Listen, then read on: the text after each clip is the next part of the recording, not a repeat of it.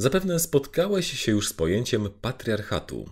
No i pewnie tylko z pojęciem, bo to, co to słowo znaczy, jest dość skomplikowane i krąży o nim dużo uproszczeń.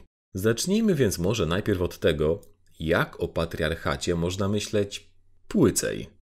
Najgorsze podejście to dumne postawienie chochoła, że wszyscy mężczyźni mają władzę nad kobietami. I potem dzielne obalenie go, że aha, aha, więc śmieciarz ma lepszą pozycję niż Dominika Kulczyk, a?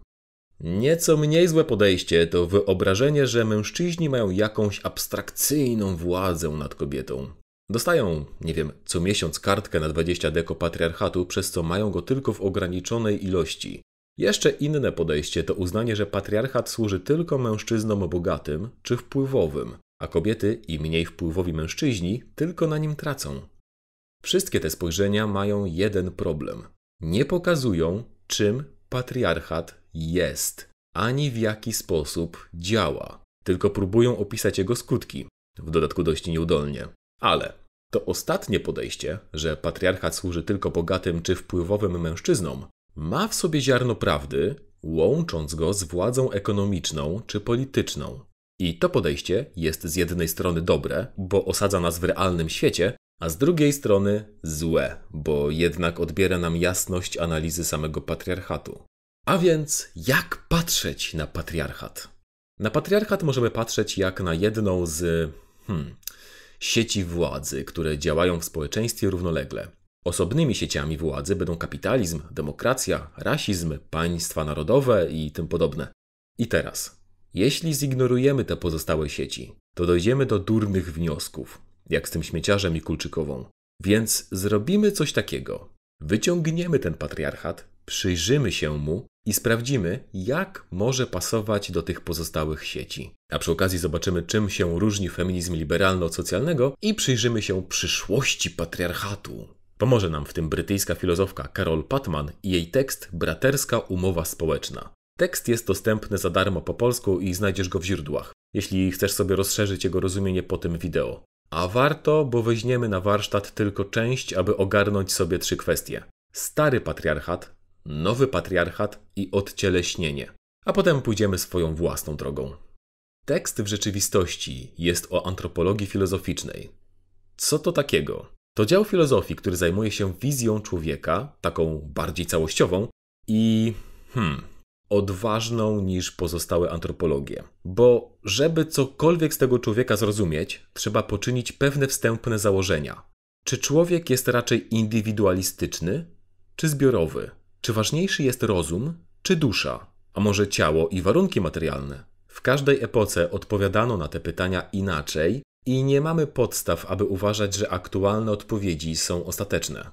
Aha, i aby zrozumieć to wideo, potrzeba wiedzieć, czym jest umowa społeczna. A to wyjaśniliśmy i to w jedyne 5 minut. O, tutaj. Przypominajka, zawiązać umowę społeczną. A to znaczy, że zdecydują się, jakich praw, wolności od, chcą się wyrzec dla ogółu, aby zapewnić sobie bezpieczeństwo, wolność do. Rany, ale ja wtedy miałem dziwny głos. Już po tytule widać, że coś będzie na rzeczy. Ta umowa społeczna ma być braterska, czyli wykluczać kobiety. No dobrze, ale czy to aby na pewno wynika ze złej woli? Może to po prostu takie pośpieszne, niefortunne sformułowanie, a autorzy tej umowy mieli na myśli wszystkich ludzi, a nie tylko mężczyzn. No, wygląda na mały ups, ale też nieprzypadkowy ups. Dobra, zacznijmy od Johna Locke'a i jego dwóch traktatów o rządzie. Dużo się mówi o drugim z nich, który opisał umowę społeczną, a co z pierwszym? Otóż pierwszy był krytyką poglądów teoretyka polityki Roberta Filmera. I obalił patriarchat? Patriarchat. Cringe od 1689. Czekaj, co? Otóż Filmer rozumiał patriarchat w bardzo, ale to bardzo dosłowny sposób. Jako władzę ojców, która wywodzi się od ojca przez duże O, czyli Boga. Bóg stworzył Adama, więc miał nad nim władzę rodzicielską. A potem taki Adam sobie spłodził dzieci i miał nad nimi władzę rodzicielską. A potem one spłodziły kolejne dzieci i tak to się ciągnęło. A królowie? To generalnie prawie to samo. Adam był pierwszym królem i potem tę władzę porozdawał. Generalnie król jest takim politycznym ojcem narodu. Ale Bóg stworzył też Ewę, więc czy ona też miała taką władzę? No, Bóg ją tam niby stworzył, ale nie, że tak całkiem od zera. W sumie to tylko trochę przekształcił żebro Adama. Wiecie, jak to jest. Moje żebro, moje zasady. Więc Adam miał władzę nad Ewą. Powstała władza patriarchalna, ale równolegle nie powstała władza matriarchalna.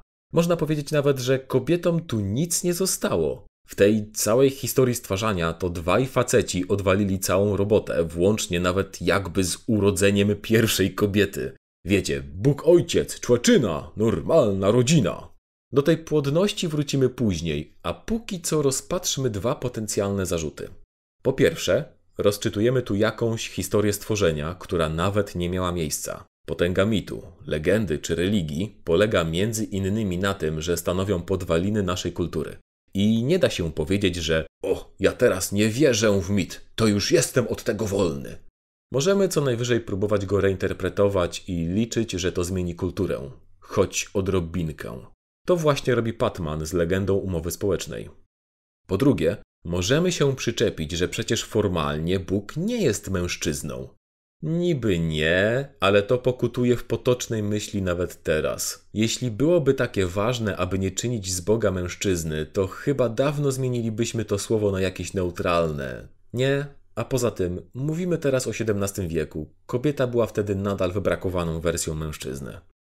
Ale o tym wybrakowaniu i co z niego zostało, to później. A teraz musimy wprowadzić ważny podział między sferą publiczną i prywatną. Wiem, to brzmi trochę od czapy, ale zaraz bardzo nam się przyda.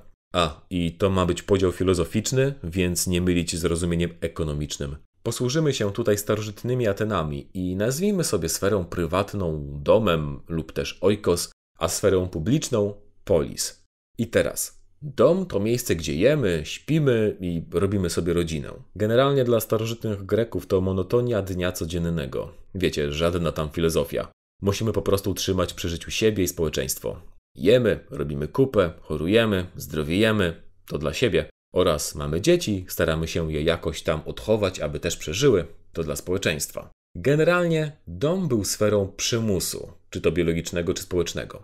Był jeden sposób, w jaki się te rzeczy robiło i tyle. Nie ma co drążyć tematu. Za to polityka Mmm, panie, no w sferze polis to człowiek był człowiekiem. Czym jest dobro? Czym jest sprawiedliwość? Jak dobrze i sprawiedliwie zadbać o naszych współbraci? Oto są pytania otwarte i człowieka godne. To, co publiczne, było dla Ateńczyków sferą wolności, gdzie można spierać się o najlepsze rozwiązania, gdzie człowiek realizuje się w swoim człowieczeństwie. Stąd sławne arystotelesowskie określenie człowieka jako zoon politikon zwierzę polityczne. Kiedy człowiek nie uprawiał polityki, czyli kiedy żył samotnie, dla Arystotelesa był już tylko zwierzęciem. Mamy to? Mamy. To wracamy do Filmera. Jak się ma jego patriarchat do tego podziału? Ano nijak, bo skoro to jest władza ojcowska, to działa w obu sferach. Po prostu w sferze prywatnej działa w sferze mikro, ojciec to ojciec, a w publicznej w makro. Król to ojciec. Ale cóż to? Jakieś światło wyłania się z za horyzontu. To John Locke jedzie zaorać Filmera na złotym traktorze. Umarł patriarchat. Niech żyje patriarchat. Locke mówi: Typie, co to w ogóle za gadanie, że społeczeństwo jest jak rodzina? Rodzina to rodzina, a społeczeństwo to społeczeństwo. W społeczeństwie możemy się zejść, usiąść wszyscy, ale nie wszystkie, e, e, e, i ustalić sobie umowę społeczną. Dla przypomnienia, umowa społeczna to. A to znaczy, że zdecydują się, jakich praw, wolności od, chcą się wyrzec dla ogółu, aby zapewnić sobie bezpieczeństwo, wolność do. Więc nastąpiła zmiana wyobrażenia o powstaniu władzy. Teraz po prostu ludzie, równi, usiedli i ustalili władzę między sobą. Patriarchat upadł. Nie będzie już nad nami siedział żaden król ojciec. Jesteśmy wolni. Ale nie wolne. I tu Patman ma zastrzeżenie do Filmera. Jakoś pomija to, że aby mężczyzna mógł stać się ojcem, to musi jakby mieć kobietę, w sensie do rodzenia dzieci. Czyli ten patriarchat trzeba rozpatrywać na dwa różne sposoby: jako władzę ojcowską i jako władzę mężowską. Tę drugą Filmer pomija, bo uznaje ją za naturalny bieg rzeczy. A drugi zarzut do Loka. No super, że on rozpracował tę umowę społeczną i że obalił patriarchat, ale póki co mówimy tylko o sferze publicznej. A co Locke ma do powiedzenia w sferze prywatnej i roli ojca w niej? No, że ojciec jest tam naturalnym władcą. Bo gdyby to było złe, to by inaczej Bóg świat stworzył. No, nie używa tych słów, ale tak tam jest bardzo dużo Boga i tego, co powinniśmy robić na podstawie wniosków z Biblii, że równie dobrze mogłoby. Czy w domu nadal władcą jest mężczyzna i jako ojciec, i jako mąż? Może powiesz, no okej, okay, to tam w tym domu rządzi mąż, ale przecież nic nie zabrania kobiecie wyjścia do sfery publicznej. No, najpierw, już nawet w teorii, to musi poprosić męża o pozwolenie. W praktyce w Atenach było wolność domku w swoim domku, a w świecie nowoczesnym już nie. Sfera publiczna decydowała również o prawach panujących w sferze prywatnej. A co to znaczy? Że umowa społeczna może i mówi o jakichś abstrakcyjnych jednostkach, ale podział na płci generalnie odbywa się w sferze prywatnej. W sferze publicznej nie powinien się on liczyć, ale najpierw trzeba do tej sfery wyjść, czyli stać się pełnoprawną jednostką. A o tym, jak można to zrobić, zadecyduje sfera publiczna. A no właśnie, te jednostki. Mamy takie uniwersalne, wolne jednostki, które sobie siedzą i gadają. Ale pytanko, kto rodzi te jednostki? Kto je wychowuje? Kto im gotuje? Kto im sprząta dom? No, powiedzą filozofowie polityki, to tam jest sprawa domu i nas to nie obchodzi. W dodatku, nie wszystkie jednostki muszą rodzić i opiekować się domem. Za to wszystkie jednostki muszą uczestniczyć w tworzeniu umowy społecznej. Polityczne jest tylko to, co jest uniwersalne. I tak, jako jednostkę uniwersalną, mamy mężczyznę, bo o nim najprościej się myśli. Zamiast rządów króla mamy rządy braci, a kobiety siedzą w domu. O, jakoś tak nam wyszło z teorii, że to, co kobiety robią, jest jakieś niepolityczne. I na zmianę tego trzeba było długo czekać, bo dopiero w latach 60. XX wieku pojawiło się hasło feministek drugiej fali: prywatne jest polityczne. Podsumowując, Patman mówi, że nastąpiło tu przejście z władzy ojca do władzy braci. Stąd nazwa braterska umowa społeczna. Gdyby kobieta chciała w niej uczestniczyć, musiałaby spełnić się jako brat. A to jest trudne, bo bratem stawało się, jak pamiętamy, w sferze prywatnej, w której Locke i koledzy bez problemu pozostawili patriarchat i to taki oldschoolowy, filmerowski. Model uniwersalnego człowieka okazał się być de facto mężczyzną, i jakoś tak dziwnie odpowiadał ówczesnym podziałom społecznym. Tu musimy być uczciwi w kwestii motywacji. Nie możemy powiedzieć, że to był jakiś potworny spisek żądnych krwi mężczyzn, ale też, że oni nie mieli pojęcia, co robią i takim tylko przypadkiem to wyszło. Każdy skuteczny system władzy z automatu dąży do przedłużenia siebie. I jak to wiemy, to jeszcze możemy trochę się popastwić już nie tyle nad Lokiem, co nad liberalizmem w ogóle. Ludzie bez ciała.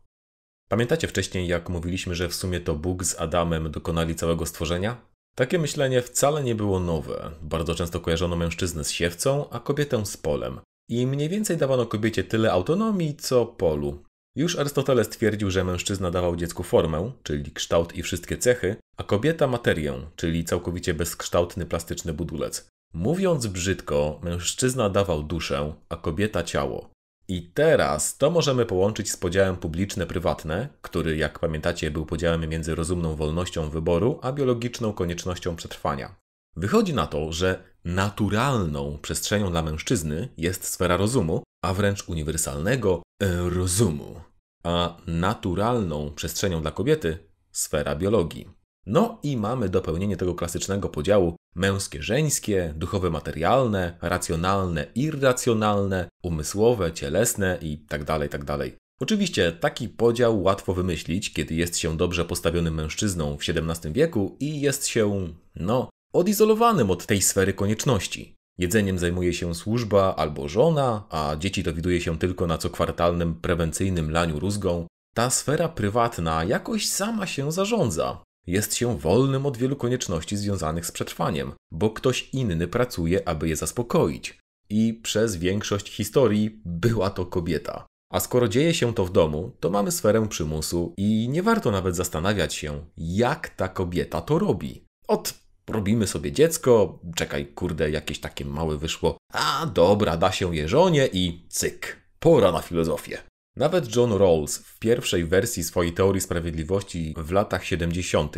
zakładał, że osobami za zasłoną niewiedzy będą głowy rodzin, bo znów tak się łatwiej teoretyzowało i można było odciąć tę sferę prywatną.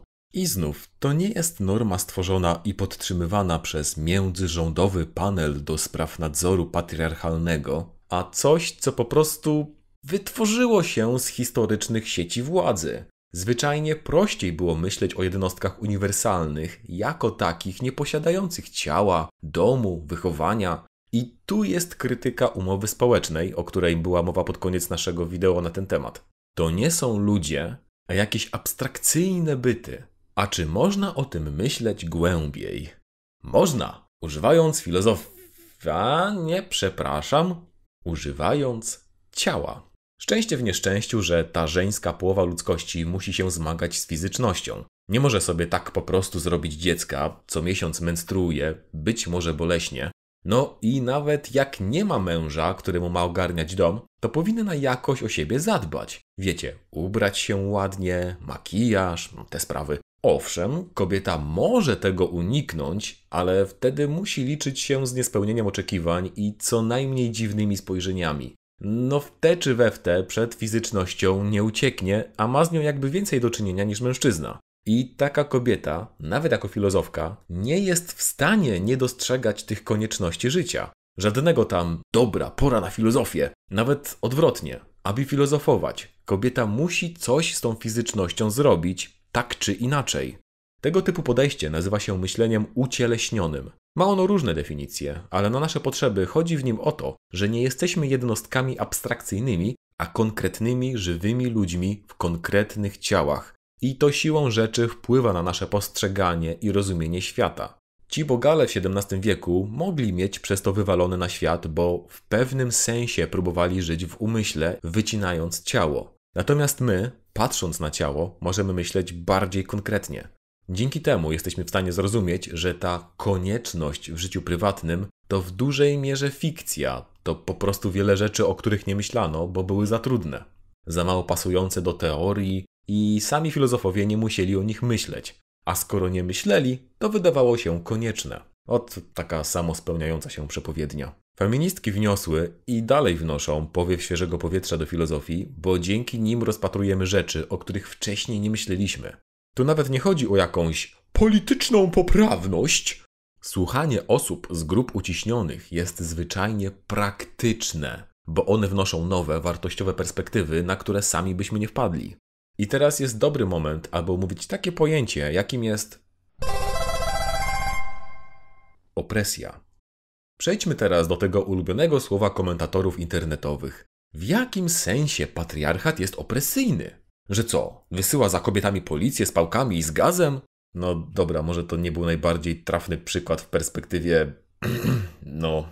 Ale część problemu bierze się stąd, że w szkołach wtłuczono nam do głowy, że opresja to właśnie pałki, gułak czy łapanki. W każdym razie, Fukotowska władza suwerenna. E, nie pamiętasz, czym jest władza suwerenna? Możesz to sobie odświeżyć. O, tutaj. Nas interesuje ten konkretny fragment. Im więcej rozum uczy się o świecie, tym więcej wiedzy posiada. Dzięki tej wiedzy jest w stanie rozdzielić to, co jest prawdziwe, od tego, co nieprawdziwe. To, co prawidłowe, od tego, co nieprawidłowe. To, co zdrowe, od tego, co chore. Wystarczy więc taki rozum przyłożyć do człowieka, a już wiemy, czy człowiek postępuje prawidłowo, czy nie. A nawet, czy jest prawidłowy, czy nie.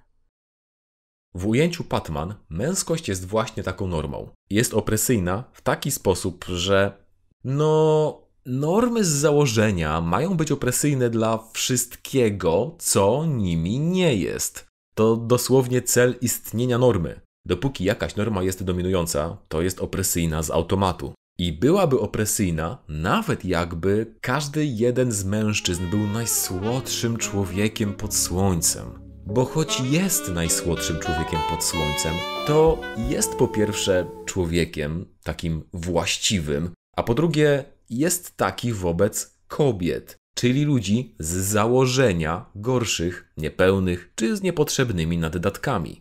Nie może być mowy o równym traktowaniu, bo gorszych traktujemy no inaczej. To też odpowiada na taki kiepski zarzut wobec Patman, że no dobrze, ale czemu kobiety muszą się czegoś doszukiwać? Czy nie mogą po prostu postawić siebie w roli tego uniwersalnego człowieka? Czy po prostu tym uniwersalnym człowiekiem może być i mężczyzna, i kobieta?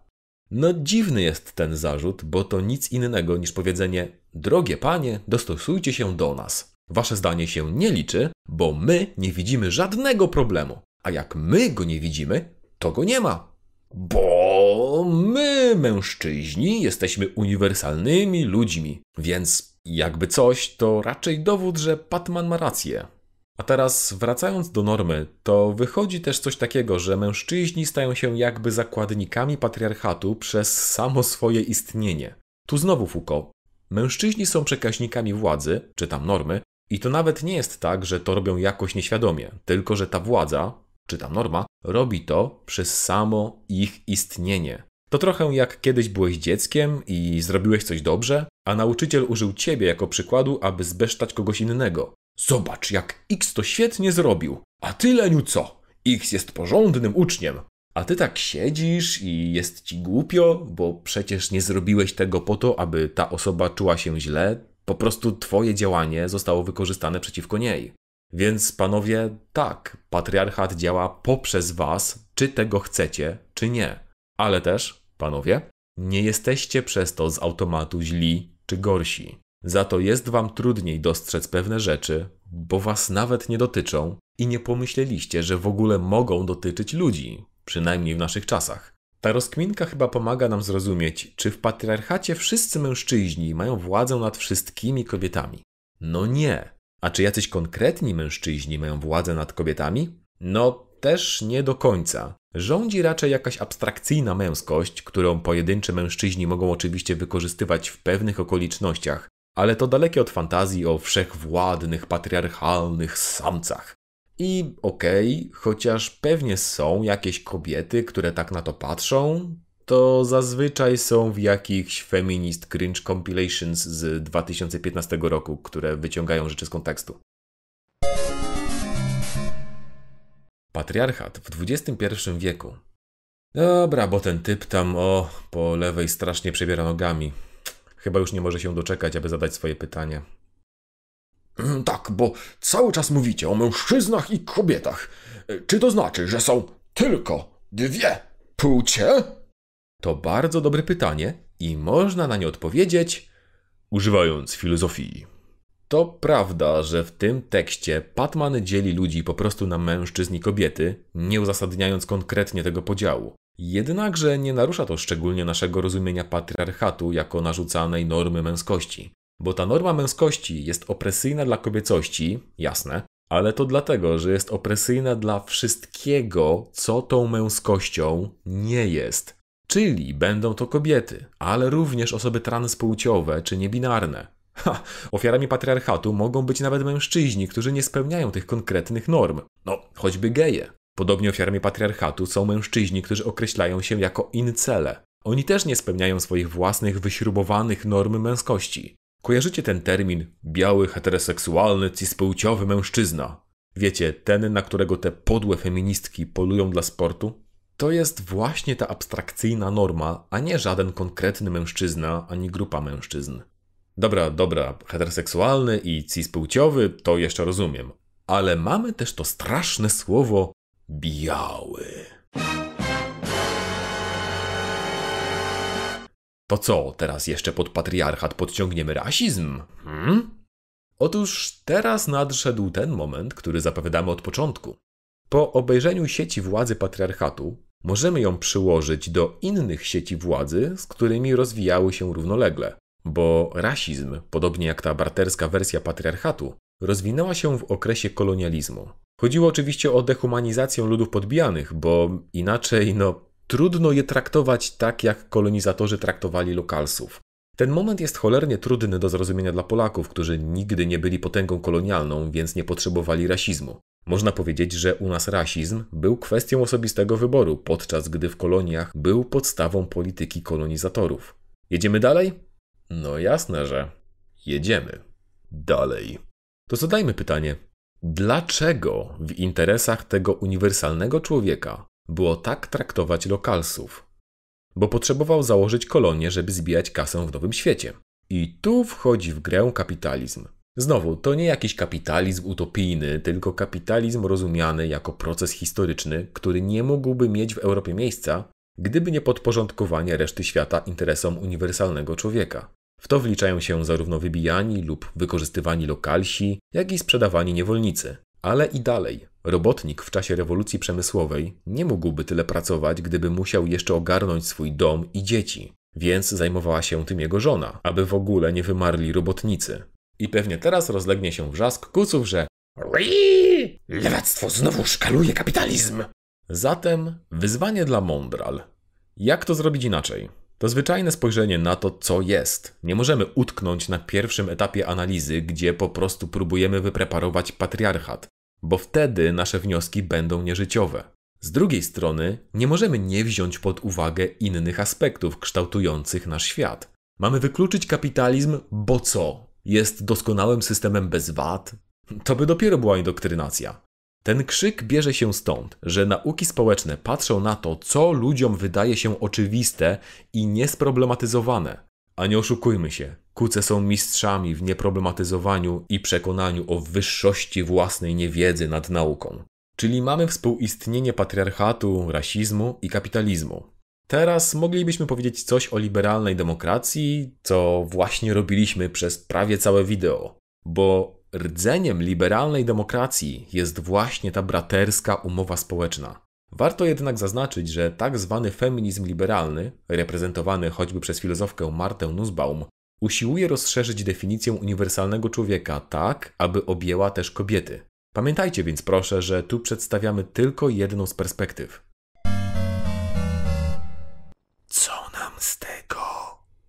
Ta sekcja będzie trochę krótsza niż w naszych poprzednich wideo. Jak pewnie już widzisz, mechanizmy patriarchatu trudno opisać w łatwy sposób, dlatego też nie da się go wytłumaczyć temu gościowi w komentarzach.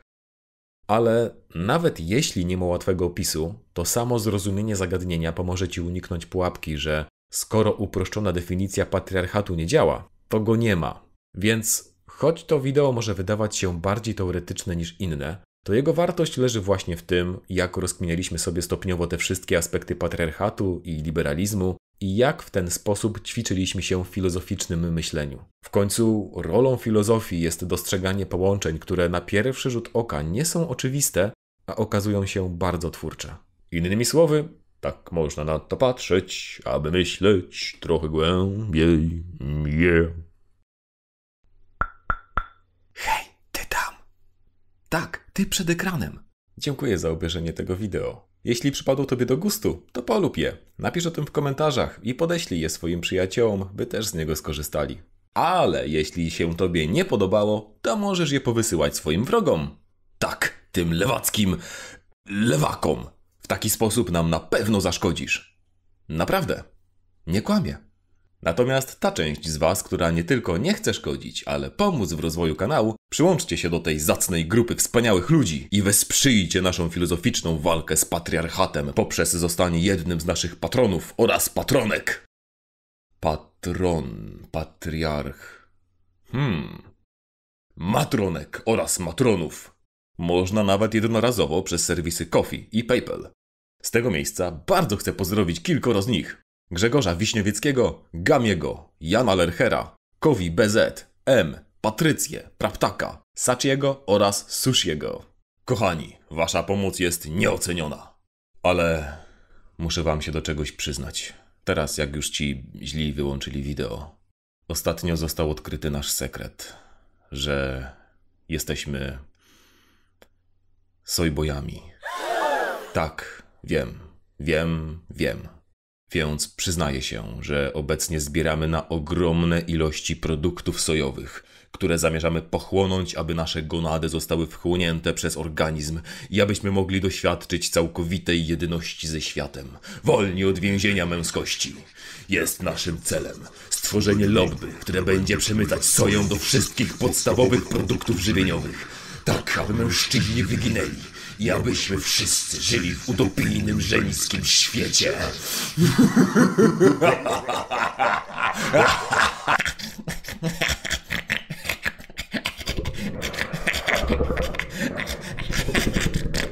Nie panie S, odwyk od kofeiny idzie mi bardzo dobrze. Czuję się doskonale. Doskonale mówię. Nie potrzebuję niczego i nikogo. Jeno do ciebie niebogo. Oj Halino, oj jedyna dziewczyno.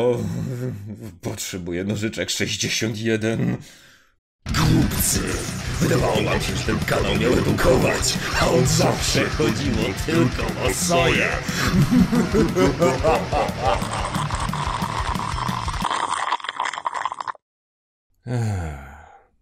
Dzięki. Już lepiej. To wszystko na dziś, kochani. Jeszcze raz dziękuję i do następnego wideo. Pa!